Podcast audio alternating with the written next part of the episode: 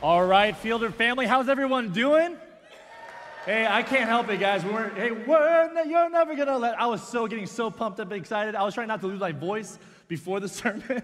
Uh, but man, it's so good to be here with you. If I haven't had a chance to meet you yet, my name is Dave, and I am a church planter uh, and a pastor of Icon Church. We're planting Icon Church out in the Plano area.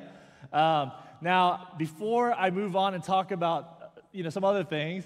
Uh, one thing I want to note about Icon Church is this. Some people are like, why are you naming your church Icon? Are you trying to be like a pop star or something like that? Like, like no. Let's just make it that clear. That's not our goal. An icon is a picture or a symbol that represents something greater than itself. And so our heart, our prayer is that Icon Church, our church would be a picture of heaven in our city. You know, Revelation 7 talks about every nation, every tongue, every tribe united together as one new people in Jesus Christ. And that's our heart cry, guys. That's what we want to be about. And I thank you that you are modeling for us, for Icon Church, what that looks like here.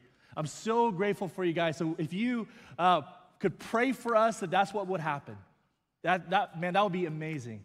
And also, if you want to come alongside us in any way, I want to invite you to do that. You can check out our website, iconchurch.net or after service, I would be honored to meet with you and talk. Uh, but either way, just grateful for the Fielder family. Uh, all right, uh, with that being said, I want to first introduce my family to y'all. Uh, so if you can put up the picture on the slides there. All right, so uh, this is my family. Uh, they say behind a good man, there's a greater, way greater in my case, woman, and that's Lynn for me. So I've been blessed by my amazing wife, Lynn. And together we have three kids. We have Gabriel, who's 10, uh, Eliana, or Chloe, who's six, and Eliana, who's four. Actually, Gabriel's here today, as, as well as my other uh, Icon family members here. So, hey, Fielder, can you help me welcome our Icon family today? I had a brother earlier go, hey, so your, your son willingly, like volitionally said he wants to sit through your not one, two, uh, two times of you preaching, and he was like, yeah, so uh, grateful for Gabriel.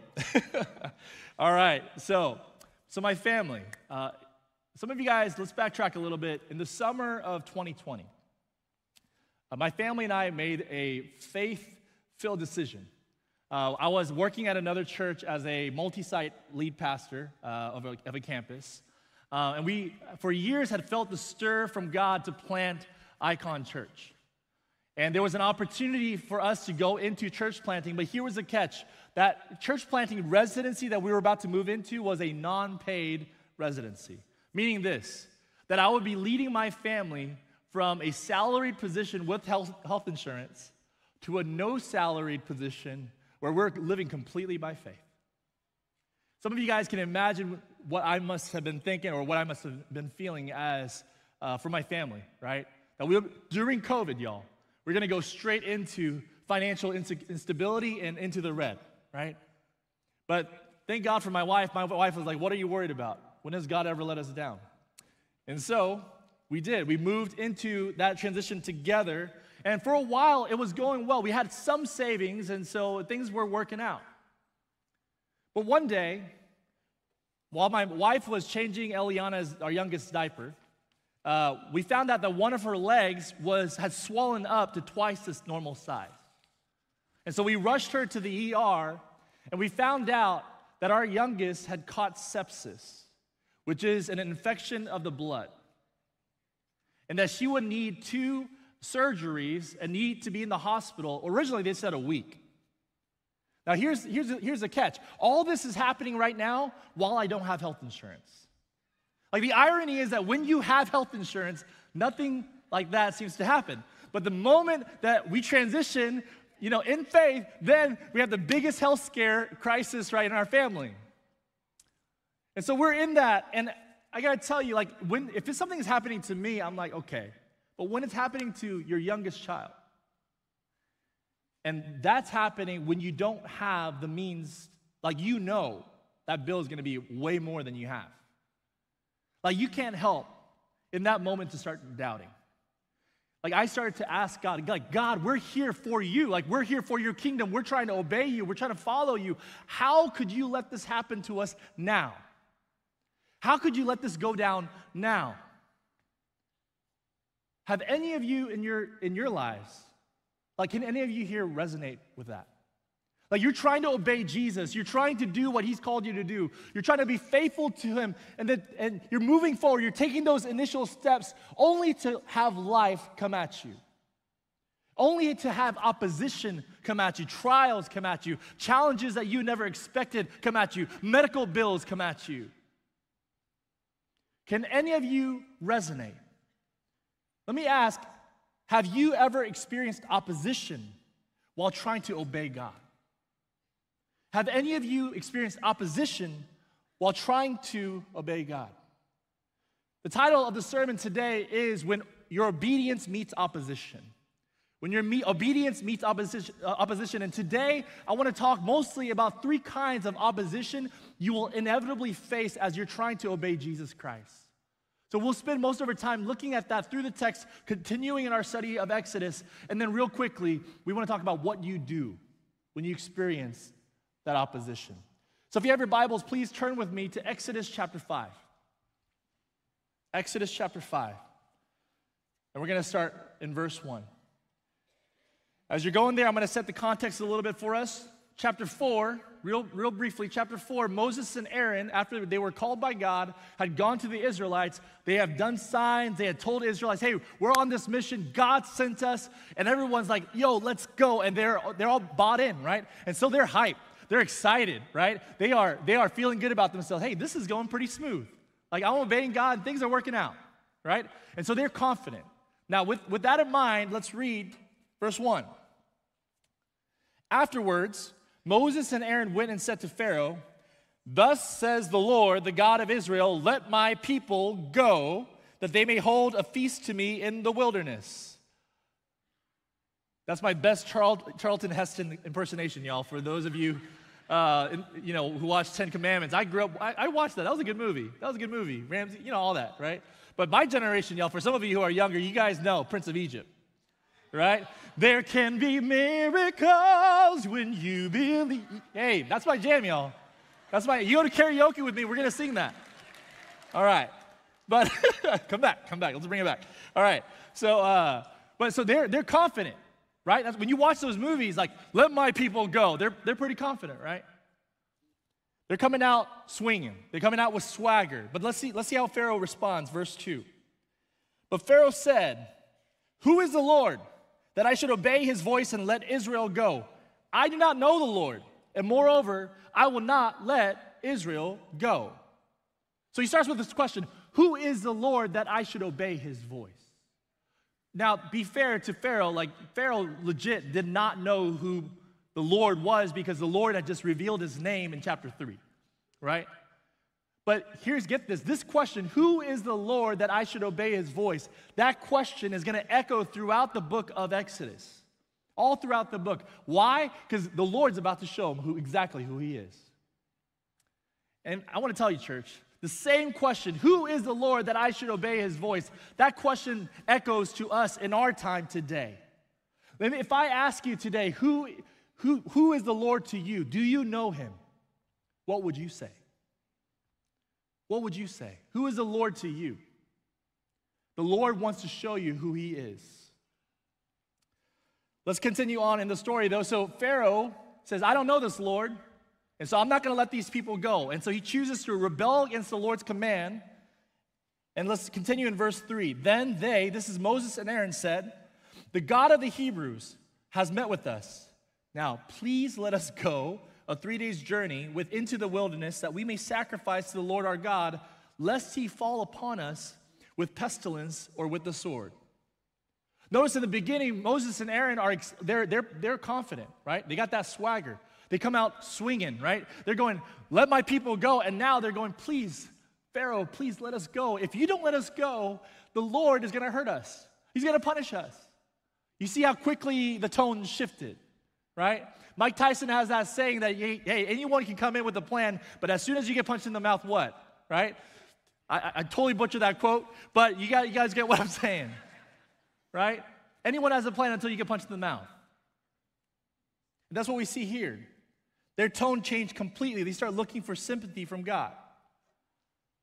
But looking at this, man, we can relate, right? We can also come out with overconfidence. And then quickly, opposition occurs. Things get hard. And we qu- quickly go from confidence to shrinking back in fear. When's the last time you try to share your faith with somebody and, and come at first you're like, man, I, I'm prayed up, I'm ready to go, God, and you go confident, only to have some pushback happen, and quickly you start feeling afraid. You start even apologizing for your faith. Maybe, maybe that's some of you, right? Let's continue in the story and bear with me. This is a large part of the text. We're doing 23 verses, y'all, today, all right? And so uh, if you have your Bibles, please look with me, all right? Uh, verse 4.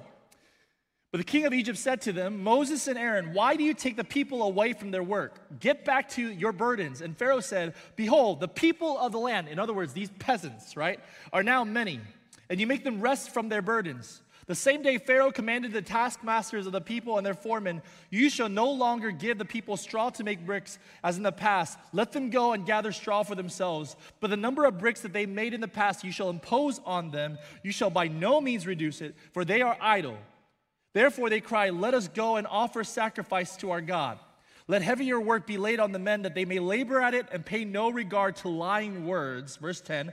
So the taskmaster and the foreman of the people went out and said to the people, Thus says Pharaoh, I will not give you straw. Go and get straw uh, yourselves wherever you will find it, but your work will not be reduced in the least. Verse 12 So the people were scattered throughout the land of Egypt to gather uh, stubble for straw. The taskmasters were urgent, saying, Complete your work, your daily task, each day, as when there was straw. And the foremen of the people of Israel, whom Pharaoh's taskmasters had set over them, were beaten and were asked, Why have you not done all your task of making bricks today and yesterday in the past? So let's, let's recap this a little bit, right? So Pharaoh first says, I'm not going to let these people go, Moses. He chooses to rebel against God. And then right afterwards, what does he do? He turns around in his rebellion and decides to punish the Israelites. And the, the, the, reasoning he says this is man, these Israelites are so, they want to go worship because they're lazy. They want to go worship because they got nothing else to do. So let's give them more work. Have you ever been asked that? You're, you're lazy, that's why you want to go to God. You got too much time, that's why I want to go worship. It, it doesn't work that way, does it? In this case, what we see here is that Pharaoh's rebellion, what he, his actions, don't just hurt his relationship with God. His actions hurts the people around him. His actions, in this case, hurt, hurts the Israelites. This is what we got to understand about the nature of sin. We think when we sin that it's just between me and God, but that's not the truth. Our sin, our rebellion, our disobedience to God hurts others. It hurts the people in our lives.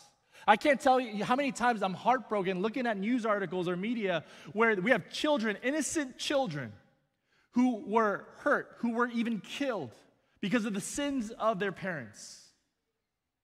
Guys, sins are not just about me and God, it, it's about, it also impacts everybody else around us.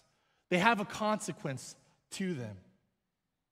And so here we see that Pharaoh's rebellion hurts the Israelites. It says in the text that they end up having to go around looking for stubble, which are scraps. In other words, all the straw have already been taken. All they have left is these, these leftover pieces. And so they're going around all the land, scavenging around to gather the straw so that hopefully they can do the same amount of work that was uh, given to them as before. In other words, this was an impossible task. Sometimes when you're trying to obey God, you're going to feel like you you just dive right into an impossible situation. There's going to be situations that happen that make you wonder, man, how is this ever going to happen? How is this ever going to work out? That's what we see here in the text. All this, guys, brings us to our first kind of opposition. And that opposition is this get this our obedience to God will meet opposition from the enemy. It will meet opposition from the enemy. Now, for us today, we don't necessarily have a Pharaoh to contend with, right? But all of us here in this room, we share a common enemy, and that enemy is our spiritual enemy. The devil the, eh, and his minions, right? All of us have a spiritual enemy. You guys notice when you try to obey God, things tend to get a little harder, not easier. Let me see if I can make this plain. Has there, is there anyone in this room, you don't have to raise your hands, but is there anyone in this room that were like, you know what, I feel like God's calling me to give and be generous. I'm gonna start tithing, I'm gonna start giving offering. And then, like, you do, that first one you do, and then the month after, you get hit with the biggest bill in your life. And you're quickly wondering, man, did I make a mistake giving to the Lord? Is this good stewardship? Right? Is this what God would want? It got real quiet in this room when I talked about that, right? Or for others of you, you're trying to work on your marriage, you're trying to be a better spouse, only to have the biggest fight ever happen in your marriage the next day. Or you try to love somebody like Jesus, and then if you feel like they're quickly taking advantage of you. Or, or maybe this you commit yourself to spending time in prayer and in God's word daily, and then only to have, you know, work only escalate, get you get busier and busier, and mornings get really rough, and you can't wake up. You guys notice that when you try to obey God, things don't necessarily get easier, they tend to get harder. Why is that? Is it possible? Let me ask you is it, is it possible that the opposition you are experiencing as you're trying to obey God is a confirmation of the obedience rather than evidence against it? Is it possible that this exact opposition you're experiencing is actually a confirmation that you are actually doing the right thing? When my launch team and I, we, we, when Icon launched team, we started planning this church and we started gathering and, and started to really commit and move forward. We found out that things did not get easier for us, they got harder. I can't tell, me, tell you how many conversations I had where people were struggling, you know, they were, again, financially, health crisis, marriage, right? They were getting more temptations coming at them. This thing st- started to get harder and harder to the point where, man, I wasn't sure what to do. I wasn't sure how to handle this. And I, again, I was starting to kind of question. And so I went to one of our, my church planting mentors and I asked him, I was like, hey, is this, is this normal? Like, is this, like, what am I, what am I doing here? What did I do wrong? And what he told me is this Dave, church planting is spiritual warfare. Church planting is spiritual warfare. You see, church planting is an invasion of the enemy's ter- territory. He doesn't like it. And so, as soon as you take that decision to try to obey God and go into church planting, you, gotta, you get a big old target on your back, and he's coming after you with everything he's got. But be encouraged because his opposition is only a confirmation that you're going the right way. There are some of you in this room today that's discouraged because you've been facing opposition while trying to obey God. What I want to tell you is that this opposition you're experiencing is because you have a big old target on your back. The, the enemy is coming after you because you're making him nervous. But take heart, be encouraged. The opposition is only a confirmation for you that you're going the right way. Come on, somebody. Amen. All right, so first point our obedience to God will meet opposition from the enemy. Second point is this. Let's continue in verse 15. Then the foreman of the people of Israel came and cried to Pharaoh, Why do you treat your servants like this? No straw is given to your servants, yet they say to us, Make bricks, and behold, your servants are beaten. But the fault is in your own people.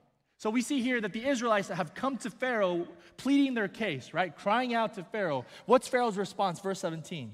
But he said, You are idle. In other words, you are lazy. You are idle. That is why you say, Let us go and sacrifice to the Lord. Go now and work. No straw will be given to you, but you must still deliver the same number of bricks. The foremen of the people of Israel saw that they were in trouble when they said, You shall by no means reduce your number of bricks, your daily tasks each day. So we see here in this passage that is when things go hard, when things get rough, the Israelites, what do they do? These foremen, what do they do? They first go to Pharaoh to what? They cry out to Pharaoh. And what is their crying out met with? No mercy, no compassion. Go work. You're being lazy. Right? It's interesting that word cry, to cry out to Pharaoh, that same word is used a couple chapters earlier.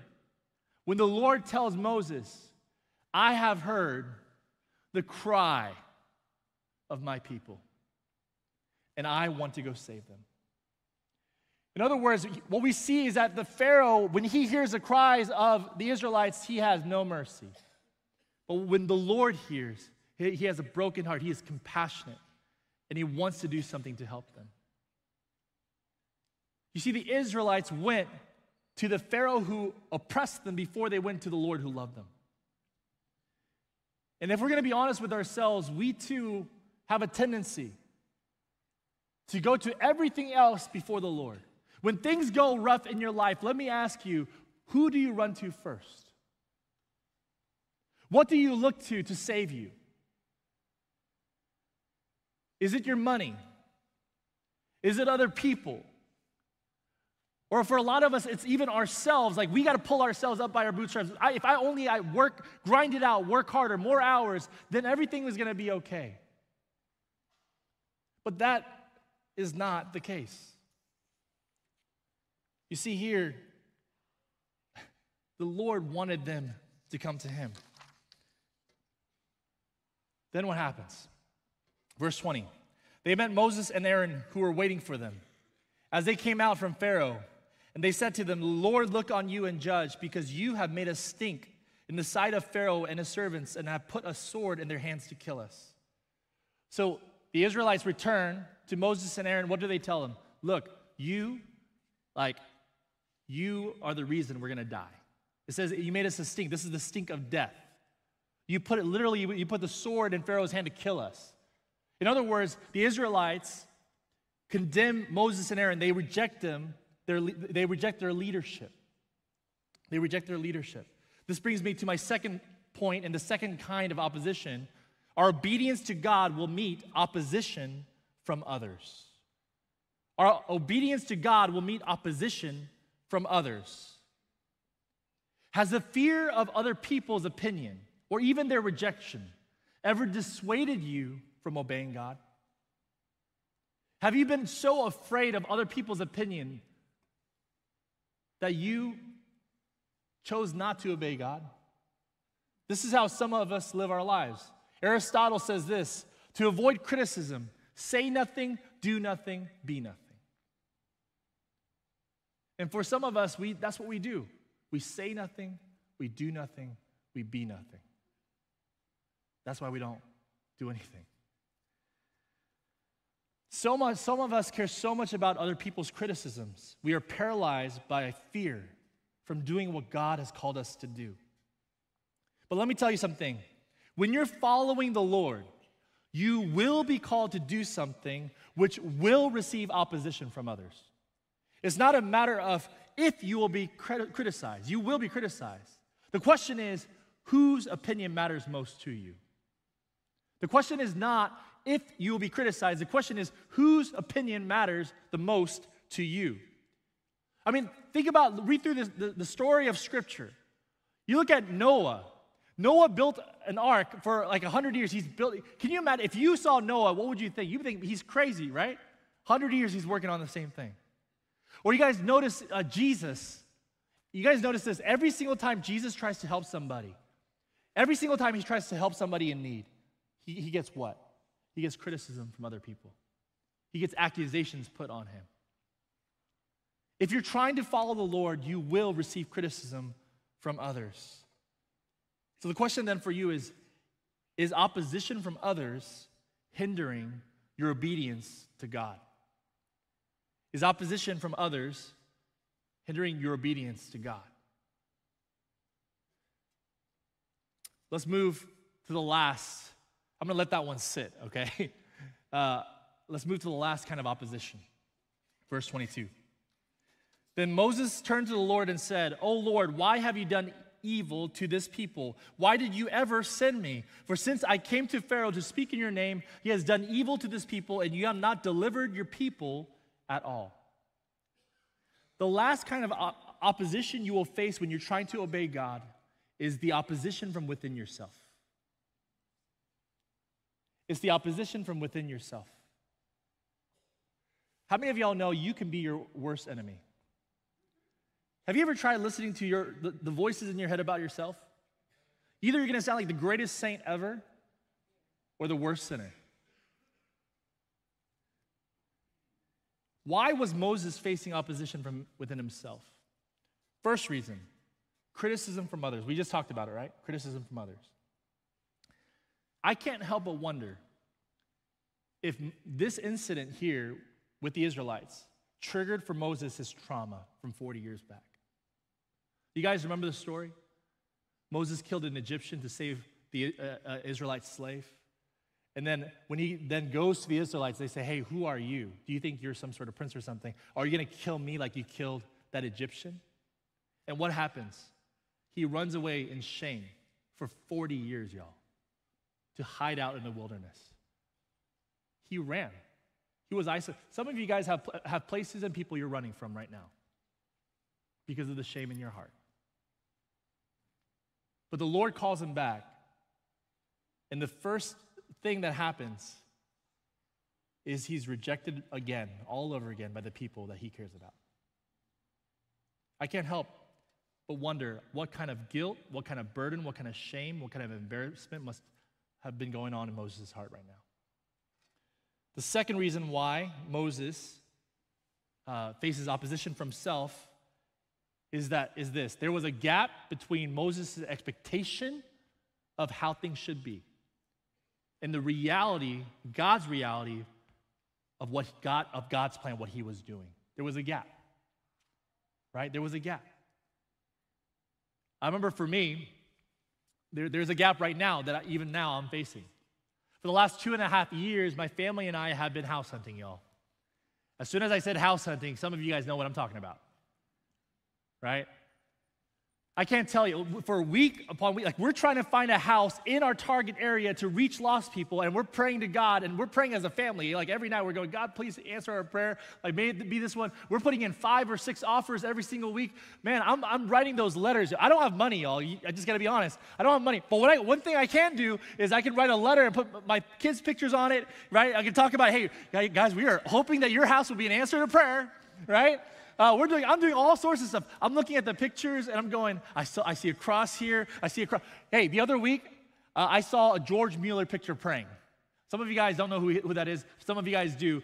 I was like, this is an answer to prayer. I grew up with a George Mueller picture at my house, right? And, uh, but every single time, disappointment.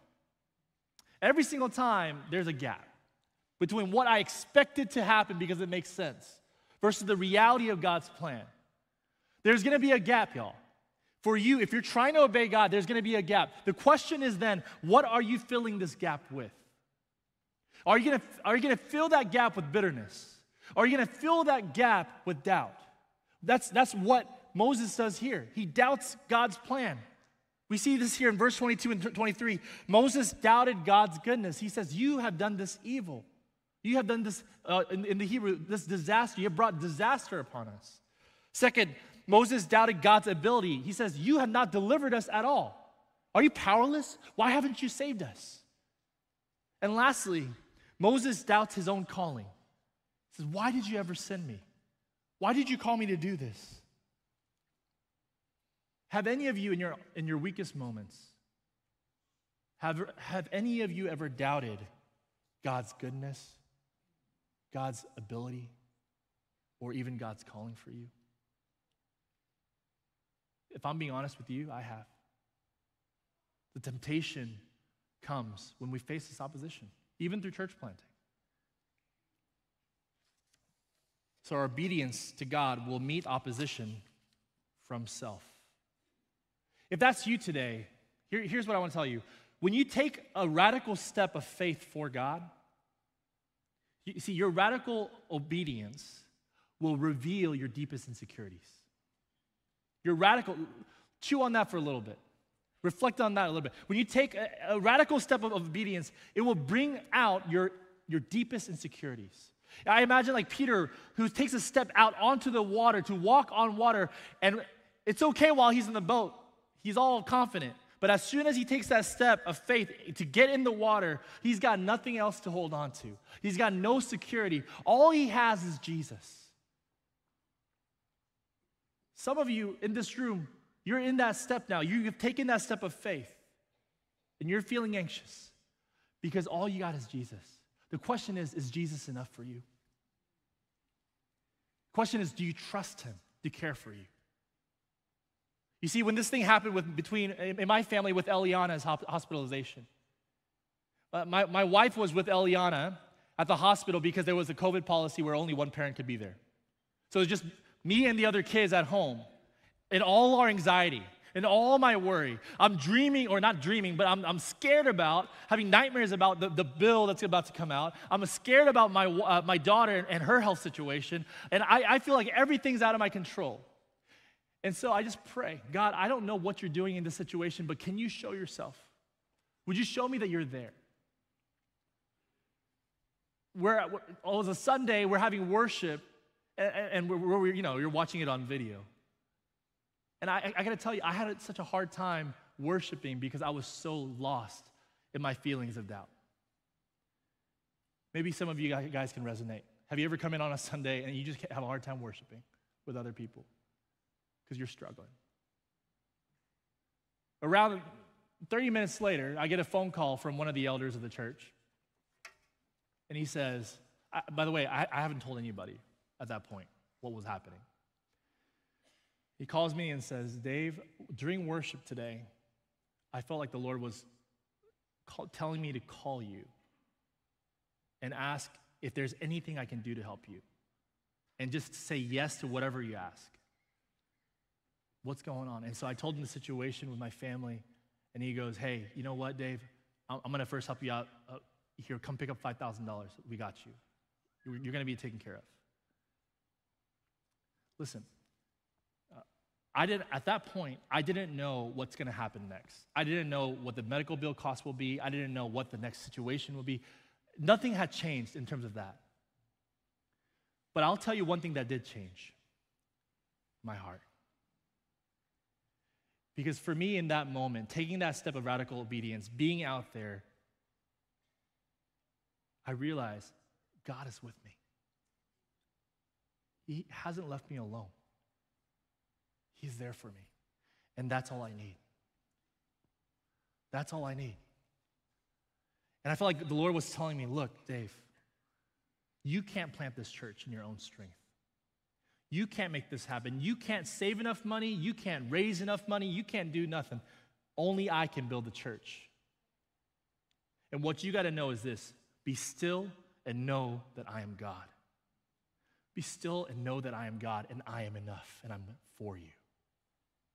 That's what I needed to hear, y'all. So today we have talked about three kinds of oppositions opposition from the enemy, opposition from others, and opposition from even within ourselves. So, what do we do then when we face these opposition? Uh, real quick. First point, first application, we return to God's presence. We return to God's presence. See, unlike the Pharaoh who rejected God and the Israelites who first ran to Pharaoh instead of God, Moses does one thing right. With all, even despite of all of his, all his mistakes, he goes to the Lord with his problems. First Peter 5 7 says, Cast all your anxieties upon him. Why? Because he cares for you. Church, God cares for you. Do you really believe that?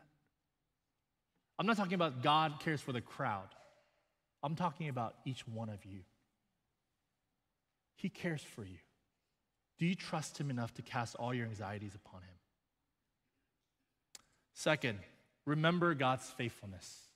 Remember God's faithfulness. In what ways is God faithful? Well, here what we see throughout the text is God is faithful to his promises. You see, Moses, this uh, Pharaoh's response caught Moses by surprise, but God was not, not surprised, y'all. In fact, in chapter 3, again, a couple ch- chapters ahead, he says in verse 18, And they will listen to your voice, and you and the elders of the Israel shall go to the king of Egypt and say to them, The Lord, the God of the Hebrews, has met with us, and now please let us go a three days journey into the wilderness that we may sacrifice to the Lord our God. So again, it's the same, right? But get this, verse 19. But I know that the king of Egypt will not let you go unless compelled by a mighty hand. So I will stretch out my hand and strike Egypt with all the wonders that I will do to it. After that, he will let you go. See, Moses was surprised, but all he had to do was remember what the Lord just said. The Lord told him, This is what's going to happen, this is what's going to take place, and I will be faithful. God has never surprised, y'all. He is faithful to his word, and we can trust him. You see, for me, God took that, that trial, that situation with Eliana, and he took that trial and he made that into our testimony. Every single time we face opposition, every single time we face trial, every single time we are quick to forget, we remember how God was faithful and we remember his grace. What are the things that God has done in your life that you can remember, that you can look back on to remember his faithfulness to you, his grace to you? He is there for you. Lastly, recommit to God's plan. Recommit to God's plan. For those of you who have been Christians here for a minute, what you see here is that even when the Israelites couldn't see God's plan, God was always working for their good, for their freedom and for their flourishing. Can you imagine if, if when Moses faced this opposition, if he just chose to give up? He's like, I didn't sign up for this. This is too hard. I'm, just, I'm out. What would have happened to the Israelites? Now, for you, if Jesus chose, when Jesus chose to obey God and faced opposition, and he said, Man, I didn't sign up for this, this is too hard, I'm out, what would have happened to us, church? We will face opposition in our lives. The question is not whether we face opposition or not. The question is, will we be like Jesus, who said yes? Will we do the same thing? Listen, obedience is not just a one time decision, obedience is an ongoing lifestyle for us as believers. This is how we're going to be more like Jesus in our day to day life. So, for the, those of you who are followers of Jesus, maybe for a while you have been straying. Maybe for, for a while you have been uh, saying no to God in, in, some area of your life, that you haven't let uh, something go, maybe. Or maybe you haven't said yes to what He's calling you to do. If that's you, I want to ask you, I want to urge you, brothers and sisters, to recommit to God's plan. Say yes to Him, He's got you. And for others of you who do not know God yet, one, we are so grateful and honored that you're here, church, uh, here to our church. We are so honored that you're here. I want to tell you this even if you may not feel like you know God, God knows you. God cares for you. He's known you since the beginning. And his plan for you is for your good and for your flourishing. He loves you. How do we know this? Jesus Christ, the scriptures describe him as the true and greater Moses. Jesus Christ chose to commit himself to obeying God's plan, to lay down his very life, even at the cost, even while experiencing the worst kind of pain, the worst kind of death. Why? So that you could experience freedom in him. You see, because Moses said yes, the Israelites were freed from slavery to Egypt. And because Jesus said yes, you and I can be free from slavery to sin. You and I can receive a gift of life, a new identity, a new community, and a new hope, no matter what we're going through. That's what Jesus wants to offer you today. He believes that you are worth it. And so he persevered through all sorts of opposition for you. And so if that's you, if you feel the Spirit of God stirring your heart, I want to invite you to say yes. If that's you after service, or after we, are finished praying, there's going to be pastors here down the front who would love, who would be honored to pray with you. Please do not leave here today without responding to Him. The Lord is calling you home. Let's pray together, church. Gracious Heavenly Father, we are reminded of the greatness of your faithfulness. God, nothing catches you by surprise. And when we choose to say yes to you, God, we will face opposition in this life. You will take us, carry us through the valley of death. But God, we also do not need to fear any evil because you are with us. God, I don't know what my brothers and sisters here in this room, what, what's going on in their lives. But I do pray that if there's any person here that's discouraged, any person here who's doubting, any person who needs that encouragement, that your spirit would pour your love into their hearts. That in the midst of their pain and the trial, that they would be reminded of the God who cares for them. And that they would be encouraged by you directly, Lord. We pray all this. And all God's people said, Amen.